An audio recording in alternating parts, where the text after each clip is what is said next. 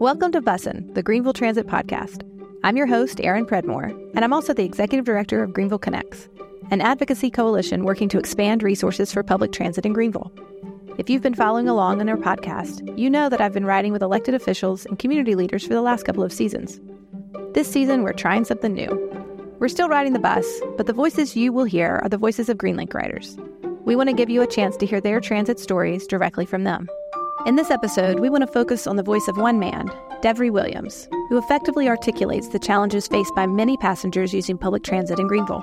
I'll share more information regarding the Greenville transit system to provide more context to listeners. Let's start by listening to his thoughts on the current transit system. Uh, I think that the Greenville uh, bus situation is is, is, is, is, very awful, and they uh, they should uh, provide more funds to uh, service these not service these buses, but service the, uh, the service the people uh, of this city. Because at this point, what they're doing in Greenville is injustice uh, to their citizens here. I mean, you got bus stops with no, again, no, you know, kind of protection from the heat. You got bus stops again, no protection. Some of them with, without, you know, rain guards and so forth. I mean, they got to protect their uh, elderly citizens. Creating safe bus shelters is vital for protecting riders. Luckily, Greenlink received almost $6 million to improve over 300 bus stops in the next few years from the U.S. Department of Transportation. The renovations will include, depending on the needs of the bus stop, benches, lighting, shelters, and ADA access. Great job getting that funding, Greenlink. It's really going to make a huge difference. Apart from bus stop enhancements, Devrie echoes a common sentiment among bus riders regarding the frequency of bus service. It's insufficient, especially for those relying on transit for work. But I think that uh, in this dire situation, it's, it just, just it just can't come fast enough because people need transportation, and for those who can't afford it, don't have it, they rely on these buses, and these buses, first and foremost, should be on time. I don't know what's going on. I don't know who's playing the game. I don't know where the time is coming from. But you got a gentleman here that's going to be late for work. You know, I had somewhere to be. You know, I meant to catch the 5:30 bus, but now I have to wait another hour, and that's an injustice to me because I paid my money. This is not a free ride. You know, and uh, I don't know uh, what they, what the city's planning on doing about it. But I, I know you just said from my information that they uh, was getting some funds, but funds is long overdue. This bus, I noticed that it don't go down. It don't go down. It don't go all the way down Pelham Road. It don't go, uh, you know, further down Wade Hampton. And these people, that it don't go down Donaldson Road, which is where I work at. What I do is I have to catch a lift from where I live. I catch a lift. I catch the bus to Hardee's at Donaldson Road, and then from Donaldson Road, I catch a lift to my job. I mean, I just try to uh, catch a lift to my where I'm going now. And again, like you said earlier, it was forty six dollars, and I don't have forty six dollars just to go, you know, five miles when I can catch the bus that should be readily and available and on time. I've moved here in 2018. I've lived in Columbia for uh, several years in my life, and I know at that time Columbia buses were running every 30 minutes. They was rarely ever late. Never really had any issues other than normal uh, issues, but they never had such a uh, chaotic uh, bus system like Greenville County got. There was uh, people from here, they love to ask uh, and wonder, you know, what's the population difference? Is Columbia population-wise bigger than Greenville? Is Greenville bigger than Columbia? If Greenville is just as big as Columbia, they should have a much better bus system for their citizens here. I mean, we, we are taxpayers here. I've been living here for since 2018. Some of the highways are awful. So if we can get and reach uh, Henry McMaster in the state of South Carolina, he definitely needs to step up the game in uh, uh, the DOT with the highways, bus transportation system. You know, um, it's, it's just all encompassing. All right, let's provide some context for the comparison between Columbia and Greenville. There are differences in population size, transit budget, and fleet size. Currently, Richland County, where Columbia is situated, has an estimated population of 418,307 residents. Greenville County has around 533,834. In terms of transit budgets, between 2019 and 2020, Columbia allocated an estimated 29.8 million, while Greenlink's projected budget for 2021 was only 7.03 million. Columbia operates 72 buses on 13 fixed routes, whereas Greenlink's 26 buses operate on 12 fixed routes. So Greenville's doing a lot with the funding it has, but it just doesn't have the same level of funding as Columbia. The best way to ensure better Greenville transit is by making your voice heard. Devrie shares how he does it. Everything uh, needs to be, you know, corrected. As a member of the NAACP, I will continue to hold these city council officials and these administrators accountable. It's all about accountability. I have to account for the things that I do. I'm a residential lawn specialist. When I go to your house and your lawn and treat your lawn, I have to account for what I'm doing, whether it's correct or incorrect. And certainly, I believe that this city knows city council officials standing behind the pulpit, standing behind a desk or sitting behind a desk somewhere. I absolutely think that they should be held responsible and accountable for their actions on not taking action in this city.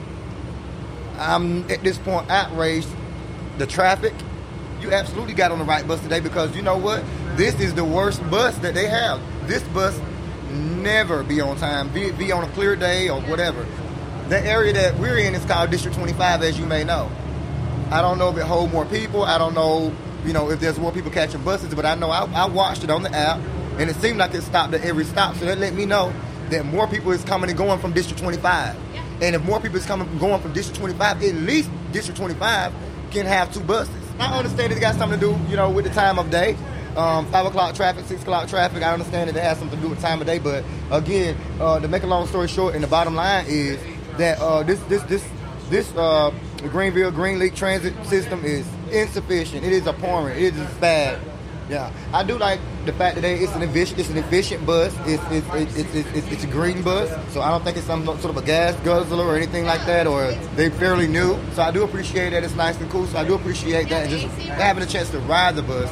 But again, just the overall concept of you know uh, just getting here there, it's, it's, it's one of the, it's, it's, it's one of the biggest problems uh, that the city has right now. What I could appreciate is that somebody actually reached out to me the other day because I actually had a complaint. I think it was on Monday or maybe last Friday. I'm not really sure, but um, I had um, got up to go to work 5:30 in the morning, and that's really early, you know. And I catch that very first bus because I want to get to work on time. If I waited another hour to catch that next bus, then I would be late. So I'm forced to get up at 5:30 to catch the bus. The guy gentleman came through the bus stop. The gentleman went 200, 300 feet away, so I had to run uh, at least 200 feet, 300 feet to catch up to the bus, and then I called and made a complaint. But some supervisor did reach back out to me and try to resolve the situation. But I explained to them that I've had a broken back at some point in my life.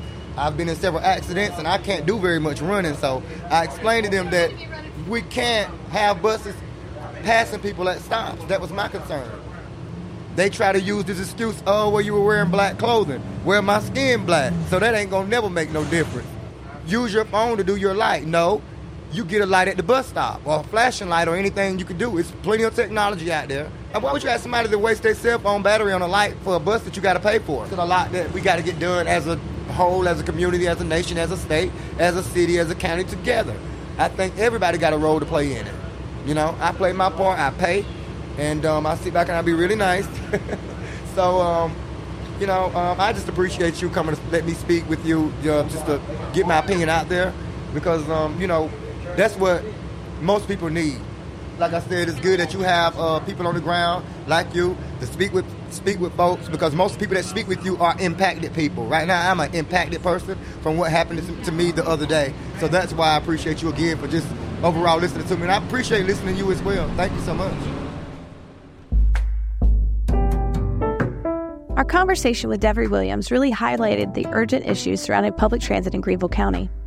We heard firsthand about the frustrations of late buses, limited routes, bus stops, and the impact it has on people's daily lives. It's clear that improvements are needed to make the system more efficient and accessible for everyone. But here's the thing change doesn't happen unless we speak up. We need to keep raising our voices, sharing our stories, and demanding better transit options from our county officials, just as Devrie does. It's a collective effort to create a better Greenville that prioritizes reliable and inclusive public transit. So let's keep pushing for the improvements we deserve and work together to make our community thrive. This is the voice of one rider that you heard today. Unprompted, he joins the voices of other riders asking for more buses going more places more often. Expanding transit would mean a higher quality of life for him, his employers, and his family. We're going to keep riding to meet more transit riders this season Join us next week to hear from everyday voices who use transit to get to work and back home again, and everywhere in between. Bussin', the Greenville Transit Podcast, is produced by Podcast Studio X.